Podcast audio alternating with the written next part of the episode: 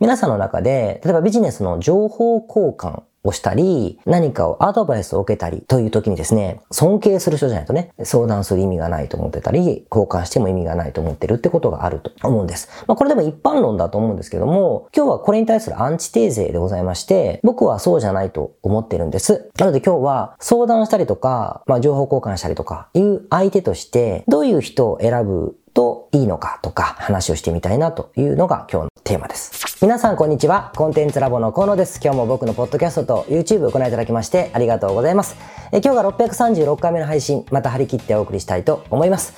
えー、ちょっと声があの聞き苦しくなっておりますが、なぜかって話は後でちょっと あの言い訳をしますけれども、まあ、早速今日の本題に行きましょう。今日はタイトルこんな風にしました。えー、企業10年以上のベテランからアドバイスはもらうな。というタイトルでございまして、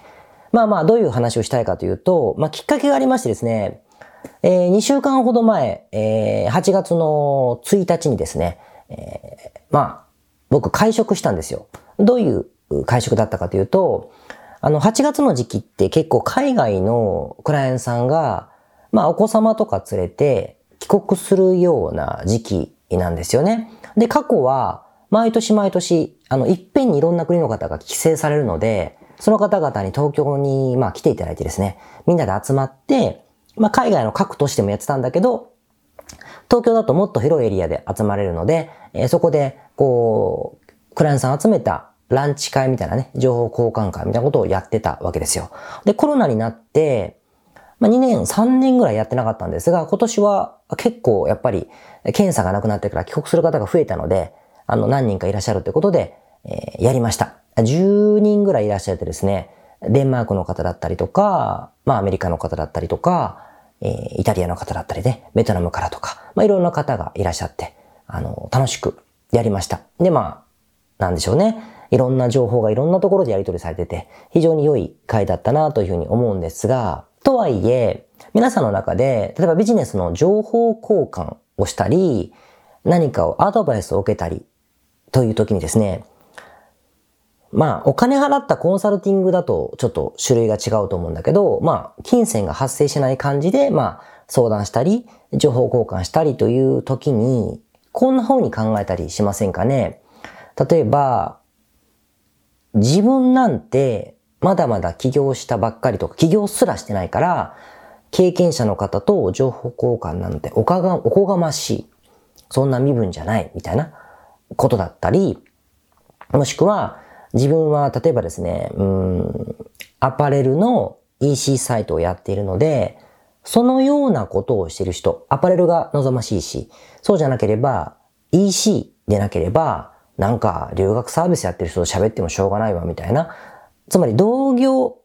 でなければ情報交換する意味がやっぱりないよね、と思ってたりとか。はたまた、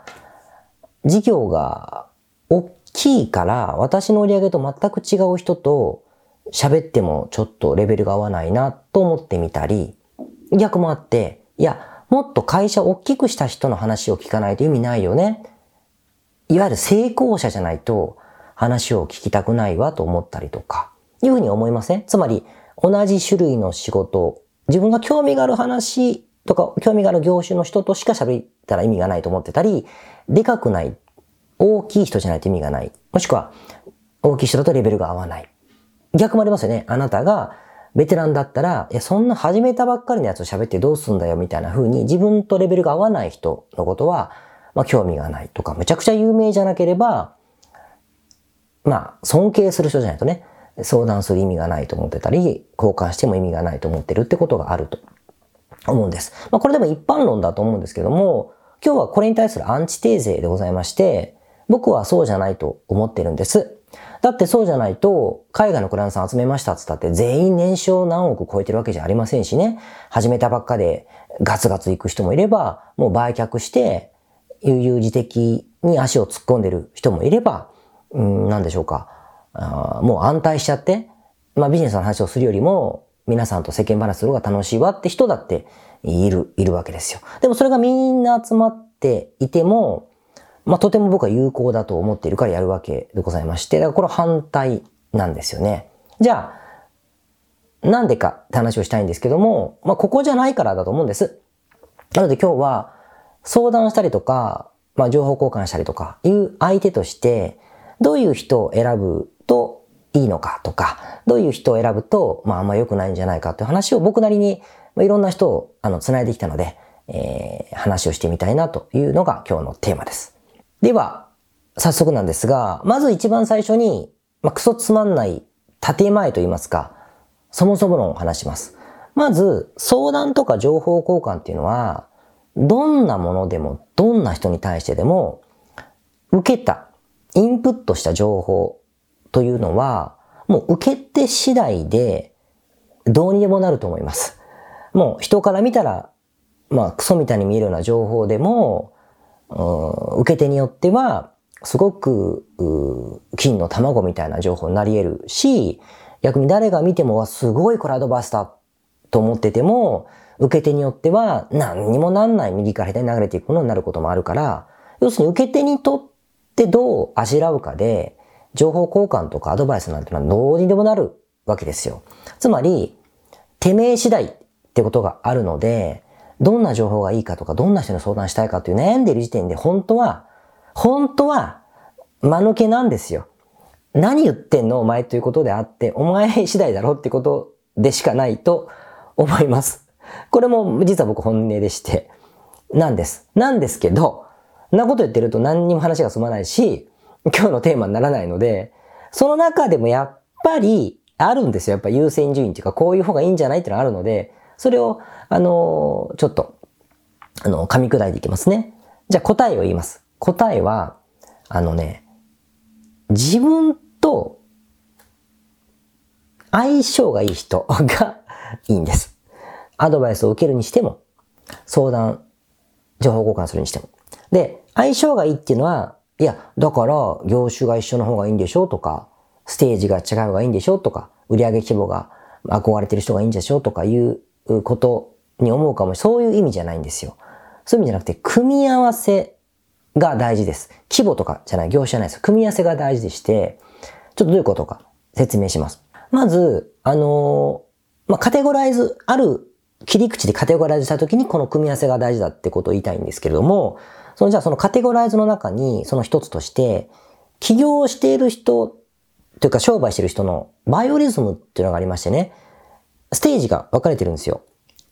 どういうことかというと、ステージ1っていうのは、えー、まだ起業をしていない。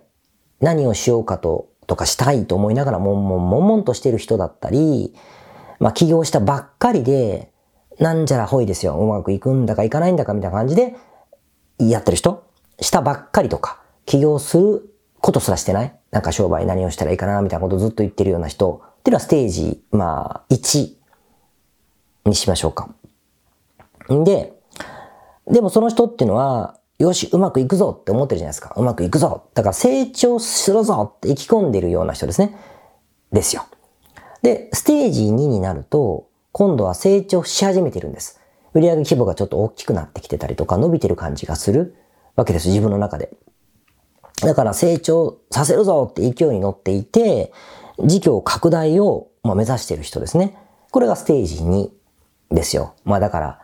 ら、よし、今500万ぐらいいったから、ね、年、年間1000万ぐらい稼ぐようになるぞ、という人もいれば、よし、1000万ぐらいいったから、2000万を目指すぞ、3000万の役員報酬を目指すぞ、みたいな人もいるかもしれない。それは成長を目指してる人ね。えー、ステージ2。で、ステージ3になると、今度はある程度安定しちゃった？それが、あの、自分の手取りが1000万なのか、3000万なのか、5000万なのかは知らないけれども、なんかそんな感じ？?5000 万まで行くとちょっと違うかね、ステージがね。だから1000万、2000万ぐらいですよ。おそらくどの国でも。で、このぐらいのレベルで、なんか、腰を押し付けちゃった感じですね。で、なんか安定してるから、まあ休みも結構多いし、バカンスも行けて、好きなものも変えて、旅行も行けて。みたいなことで、結構安定しちゃってる人、なんか、よっしゃーみたいな範囲はもう荒くない。来週何して遊ぼうかということを考えることの方が増えた人かもしれないですね。これがステージ3。ステージ3。で、ステージ4っていうのは、もうこれもステージ2から飛ばしてる場合もあるけど、成長しきってしまったり、成長途上で、もう投げちゃった。もう売っちゃった。事業売っちゃって、それが5000万なのか、1億なのか、2億なのかわからないけど、これぐらいの幅で、なんか大金持ちになってるかどうかは人によって違うんだけど、なんかまとまったお金で売却しちゃって、まあ、ある程度、まあ、リタイアじゃないけど、仕事をガリガリしなくてもいいような立場になってるような人。あの、ビジネスはしてるかもしれませんよ、もう一個。だけど、立場では全然違うじゃないですか。っていうような人が、ステージ4だとしましょう。で、このステージ1、やってなくて悶々としてる、やり始めていくぞと思ってるのはこの人ね。初期バージョン。で、ステージ2が成長し始めた人。勢いがある人、一番ね。ステージ3が安定しちゃった人。で、このステージ3からステージ4にパーンと飛ぶ場合もあれば、ステージ4が嫌になっちゃって、ステージ、あ、ステージ3の安定が嫌になって、4に飛ぶ場合もある。からいろんなパターンがあるし、えー、1から2に行って3に行ったんだけど、これじゃいけないと思って、この規模がちっちゃかったから、なんか1000万ぐらいで満足してたけどダメだなと思って、ステージ2にもう一回戻って、よし、大きくするぞ、みたいなこと、こう、まあ、サイクルがあるんですよ。ステージがこう、ずっとこれで終わりじゃなくて、こう行ったりするわけで、こういうバイオズムが、まあ、ありません？皆さんね。僕だってあるし、みんなあると思うんですよ。まずこういう、まあ、カテゴリーがあるということですね。あると。で、さらに、性格があって、性格もね、大きく分けると、だいたい3つぐらいあると思ってて、一つ目が、結構自分のこと喋るの大好きな人、自分のこと聞いてほしい。だから、まあ、武勇伝だったりとか、自分のストーリーだったりとか、苦労して、苦労話とか、昔話とか、なんかそういうのすっごい語るのが好きな人。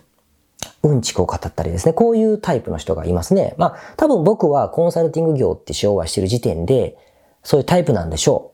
う。語りがちな、まあ、タイプですね。で、二つ目のタイプが、まあ似てるんですけど、今度は人をとにかく助けてあげたい。なんとか手伝ってあげたいなとか救ってあげたい。すぐ感情移入しちゃいました。すぐなんか頼まれてないのにやっちゃったりとか、助けてあげたい。頼られたことあれないみたいな人が二つ目ですね。で、三つ目が、まあ結構サイコパスっぽい社長に多いですけども、まあ、自分のことにとにかく集中してる人。人のことどうでもいい。嫌いなんじゃないけどね、人のことはま意外とどうでもよくて、もう自分のことにとにかく集中して自分のことが優先的な人。まあ、ま、マキャベリストみたいな人ですね。これが三つ目で、だいたいこんなタイプに分かれるんですよ。で、クソみたいに大きく会社をする人は大体三つ目。あの、自分のことばっかり考えてる人っていうことが、あの、多いです。いい悪いじゃなくて。で、こういう組み合わせがあるじゃないですか。で、こういう時に、自分との相手のこの組み合わせを考えろっていうことでございまして、例え話をちょっとしましょう。例えば、そうですね、あなたが起業する前とか、起業したばっかりで、なんか悶々としてるんですよ。精神面が安定してないこれで本当に儲かるんだろうか会社辞めちゃったからお金がないなとか、本当にこれで僕はいいんだろうか私はいいんだろうかというふうに、悶々とこう、精神面で悩みを抱えているとしましょうかあなたがね、ステージ1で。で、そういう時に、自分語りが好きなうんちくを語る人に相談することさえできれば、その人がステージは関係なく、その人がステージ4にいようが5にいようがね、1にいようが、そういう人に喋れば、その人は自分語りが好きなので、こういうことが俺は困って、昔困っててとか、こういうことを悩んでたわかるわというふうに、寄り添った自分語りというか、自分の時はこうだったという議論をしてくれるので、結構有効な会話になることが多いと思うんですよ。でも逆に、あなたが同じように企業でどうなのかな、これとか私のなんか強みは、みたいなことばっかり考えていて私は本当は何ができるんだろうか、みたいなね、こととかこれ本当にやってていいのかなとか思ってる時に、さっきの自分語りが好きなうんちくの人じゃなくて、自分のことばっかりに集中してる人に話を聞くじゃないですか。そうすると、もうね、その人にとってはね、あなたの話なんてね、めんどくさい以外ないんですよ。もう何にもない。もううるさいなこいつってことですね、きっと。なので、すごく、なんか、嫌な感じで終わると思いますよ。これは良くないじゃないですか。相手が、どういうステージか関係ないです。もう売却済みなのか、安定してるのか、成長途上なのか、年商1億なのか5億なのか関係なく、もうこの組み合わせでしかないと僕は思いますね。これがある。別の言い方もあって、例えばあなたがそうじゃないと、悶々となんかしなくて、あなたの性格がそもそも自分のことにすごく集中してる人で、人だったりして、で、ステージもステージに、あの、成長段階でもっともっと大きくするぜ、さらに大きくするぜって時も、貧、貪欲にこういろいろ吸収したいわけですよ。メソッドが知りたいわけ。ですね。ポイントが、キーファクターが知るわけですよ。そういう時に、あの、自分語りのする人に今度相談しちゃうと、いや、そんなんじゃねえんだよってなるはずですね。いや、その、その、そのうんちくいい、そういううんちくじゃなくて、そのお前の部位でいいからみたいな話にきっとなるだろうし、うん逆に自分のことばっかり集中してる人に自分もやってるじゃないですか。やってるから、自分のやってることもちょっと伝えてあげて、相手もやってることを一つでも、そのその人は人のことをどうでもいいから、自分のやってることだけしか教えてくれないと思うので、それを聞き出せれば、こういう方法もあるんだと思って、すごくいい、あの、交換になるというか、情報交換になるだろうというふうに、思うんですよ。さらに言うと、すげえ成長したいと思っているステージ2のあなたが、えー、人を助けてあげたいと思っている性格だとしても、本人がステージ3でもう安定しちゃってるとしましょうか。毎週のゴルフだったり、なんかクラブ活動だったり、旅行だったり、みたいなことにしか結構興味がいってない場合、そういう社長いっぱいいますよね。そういう人だった時には、いくら、あの人を助けるのが好きな人だとしても、相談してもですね、全然リアルなことは返ってこないと思う。なぜか、なぜかというと、その人はもう分からないから、今のことが。覚えてないしね。自分がどうやって成長させたかとかも。覚えているかもしれないけど、なんか、あんまりこう、肩透かしを食らうようなことしか言ってもらえないって思う、あー、みたいな。とか、なんか、自分は急成長したい話をしたいのに、なんか、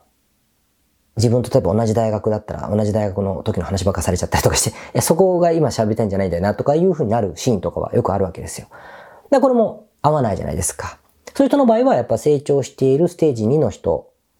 とかに、やっぱ聞くのが一番刺激的だと思いますね。また全然違う視点で言うと、あなたがステージ3にいるとしましょう。もうあなたは来週の、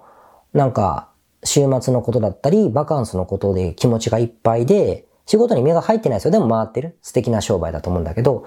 そういう時にステージ2の人に情報交換とかしたり、会話すると疲れますよ。なんか責められてるみたいなああ、私、まあ、とか、頑張ってんなーみたいな風にしか思わないじゃないですか。そういう時はじゃあマンネリなんだけどね、うすうすこれじゃいけないなと思ってるはずでしょだから、そういう時にはステージ4、つまり売却を経験したりとかした人に話をすると、いい話が聞けますよね。あ、僕もそうだったからこうやって売ったんだよとか、まあ、結局こうやってみると意外と安定するよとかいう話をされたら、あ、なるほど、ここから打破するためにはステージ4という方法もあるなと。ステージ2に戻るわけじゃなくてね。っていうことで、あの、やっぱり相性が良かったりするのかなというふうには、あの、思いますね。伝わります？つまり、相性だよねって話を、まあ、してるわけですよ。まあ、大きくまとめると、まあ、悶々としてるようなタイプの人、ぐるぐるぐるぐる回ってる人は、やっぱり自分語りなタイプの人に、と会話をすると、すごく、あの、まあ、シナジーがあるな、というふうに、まあ、思いますし、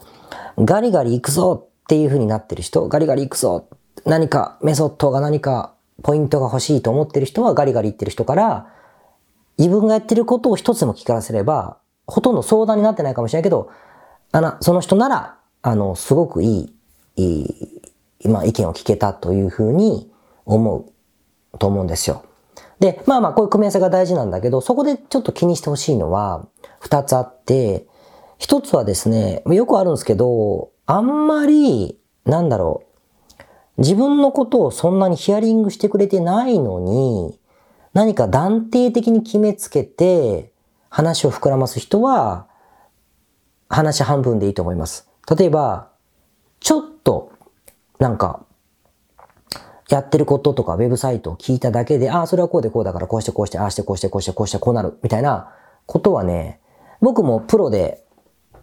コンサルティングをしてますが、無理ですよ、そんな一瞬では。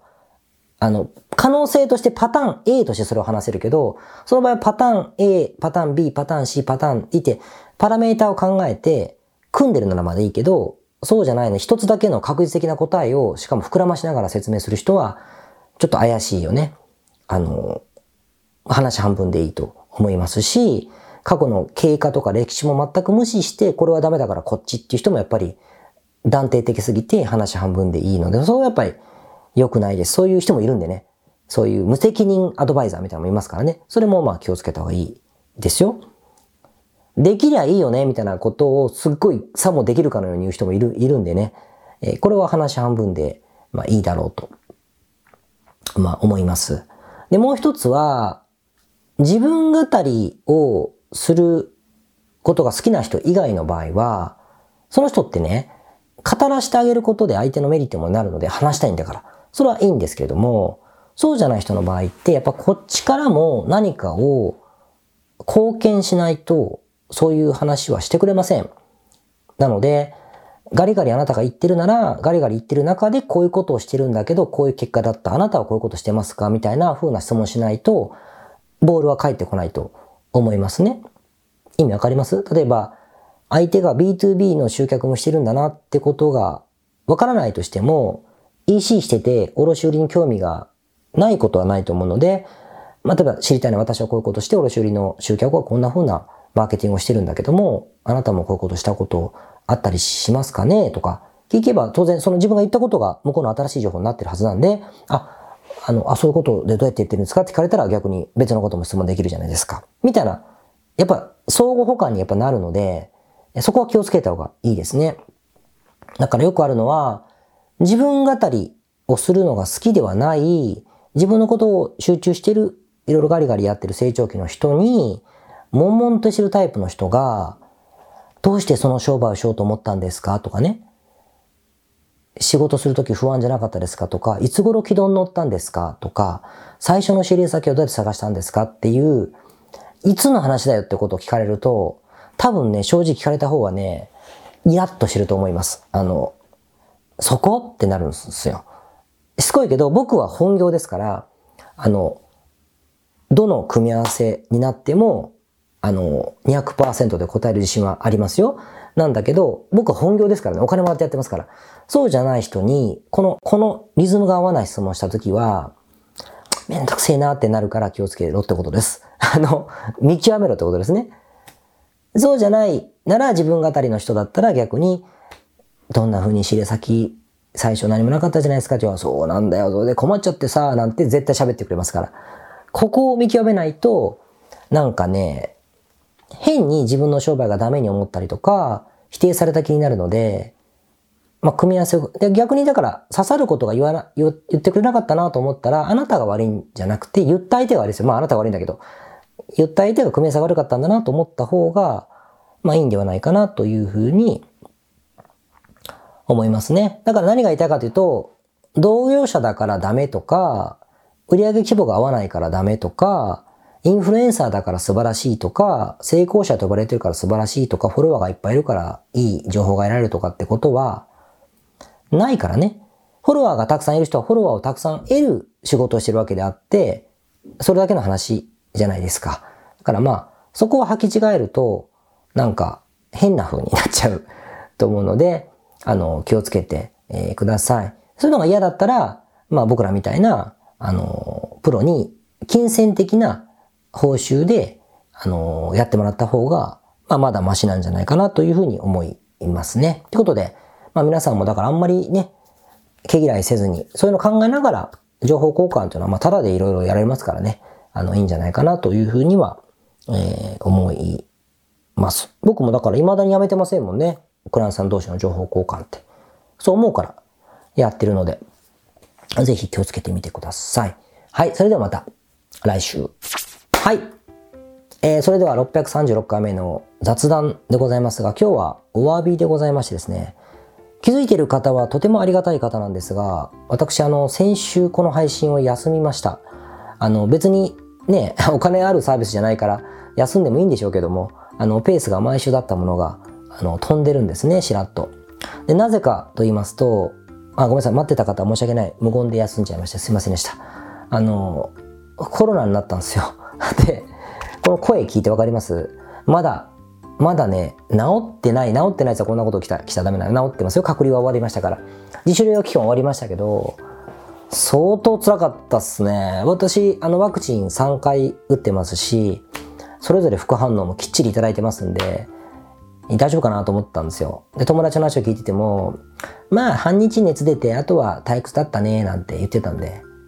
いけんのかなと思ったら、私はあの重度になる方でして、もう寝込みましたね。インフルエンザより強かった、強かったですよ。一週間ぐらいもうちょっとつら、辛かったですね。動けないっていうかもう、喉と、まあ、副鼻腔炎ってこの辺がこう、海が溜まって、熱くなって熱出てみたいな。まあ熱はそんな上がらなかったけど、頭痛くてみたいな。で、倦怠感でみたいなことで、かかりましたね。で、まあだいぶ仕事できるぐらいになったんで動いてますが、声もやっぱまだ長く喋ると辛い感じですね。まあだからなんない方がいいにこうしたことはないんだなというふうにはあの思いましたね。家族全員になったんですけど、僕だけです、症状出たの。みんなもう退屈な10日間みたいな過ごしてましたけどね。あの、僕だけが辛かったという話でございまして。まあみんな、あの、これ運ですからね。だからといってならないために暮らしてもしょうがないので、ワクチン打ってるならまあそのまま暮らせばいいのかなと思うけど、でもね、一個分かったことがあって、僕ね、結構8月の頭、フランスのそのイベントの準備とかもあったり、家族のケアもあって、寝不足だったんですよ、すっごい。で、3時間ぐらい波がいい日にサーフィンしてクタクタになったりとか、なんかね、肉体をいじめてる期間だったので、やっぱ免疫じゃねって話もあるんで、まあ、よく寝て、よく食べるというのは、年取ると大事かもしれませんね。あと運動。僕運動不足なんで、あの、それもあってですね、まあ、つくづく健康に留意しようと、今だけは思っています、いますね。で、もう一個ね、何が辛いかって、日本の方にしかこれ伝わらないんだけど、コロナになるとね、病院にかかれないんですよ。腹部腔炎っていう病気は、あの、抗生物質とか、まあ、ウイルス性だから関係ないかもしれないけど、抗生物質とか、痰を、まあ、飛ばす薬とか、飲むと早くなるんですよね。そうじゃないとめっちゃ長いんですよ。だから、処方してほしいんですけど、これが見てもらえなくてですね、もう結構電話しまくって、電話診療できる病院でやっと薬もらったんですが、そんなのね、郵送だから本当に最後の方にもらったから、一番辛い時はもらえなくて、もうこれも辛かったですね。だから早く僕5類になって、普通に病院かかれるようになったらこんなに辛くないんじゃないかなとは、あの、思いましたね。ということで、まあなんだかんだで、あの大変だったって今愚痴を言ってるんですが、家族からはね、やっぱ僕から移ってますから、あの、夏休みの大事な10日間が失われてますんでですね、まあ、えらい怒られましてですね、このまた、取り戻すことをしないといけないんですけども、ということで、まあまあ、あの、健康は大事だなということで、また張り切って配信を再開していきたいと思っております。それではまた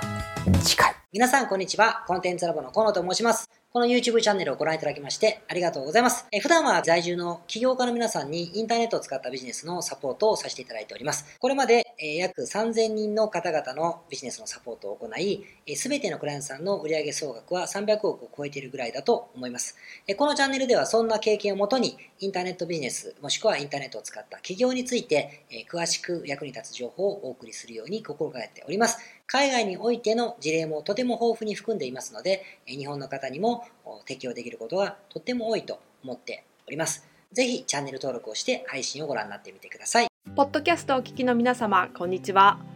コンテンツラボの山口よしこと申します。普段はサンフランシスコに住んでおりまして、日々現地からコンテンツラボのお仕事を行っています。いつもご視聴ありがとうございます。いつも聞いてくださっている海外在住の方、日本在住の方、起業して制約のない自由なライフスタイルを実現したいと思っていませんか？今日はそんな皆様にですねお知らせとお願いがありましてこんな風に最後にお邪魔させていただいていますそのお願いというのはですねコンテンツラボのコンサルティングサービスについて知っていただくということです。で、あのー、番組の中でも河野が時々メンバーさんと呼ばせていただいていることがありますのでご存知の方も多いと思います。起業前の方にはビジネスプランを一緒に考えることから始め起業後の方には集客組織化異業種展開だったりはたまたお金の残し方とかそして望むライフスタイルの実現というところまでですねメールやオンライン通話でのコンサルティングのほかに学べる仕組みとしてあの定期的に私たちの方からコンサルティングを受けていただいているメンバーさん用に教材をあのお配りしたりですね。あと世界各地にお住まいの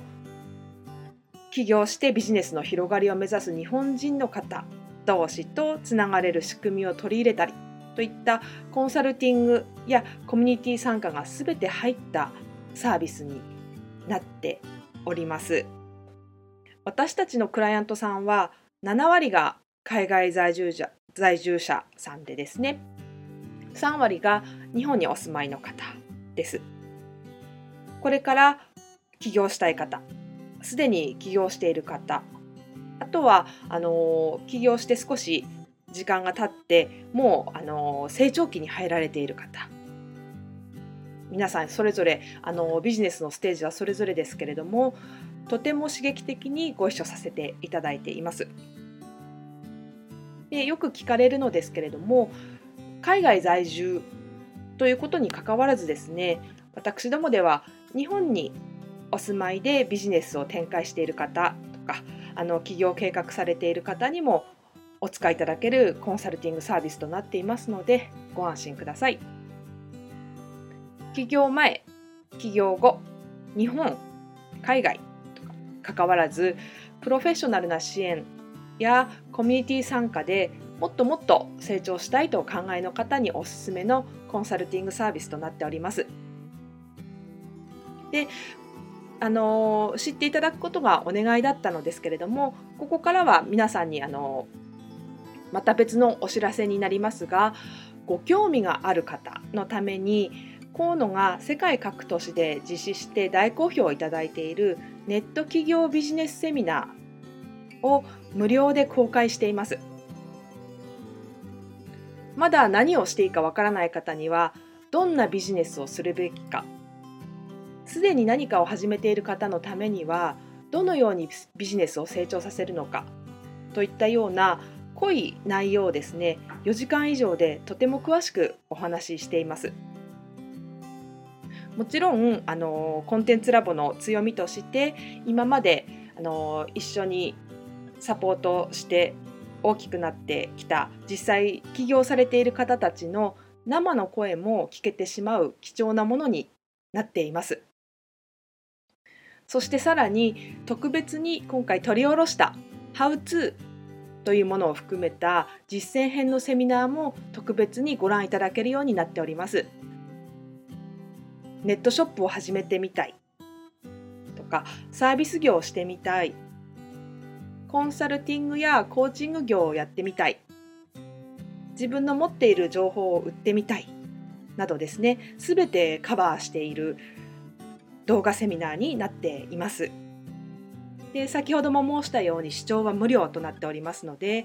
今すぐこのメールの中にある概要のリンクをクリックいただくかコンテンツラボという名前で検索して動画を請求してご覧になってください。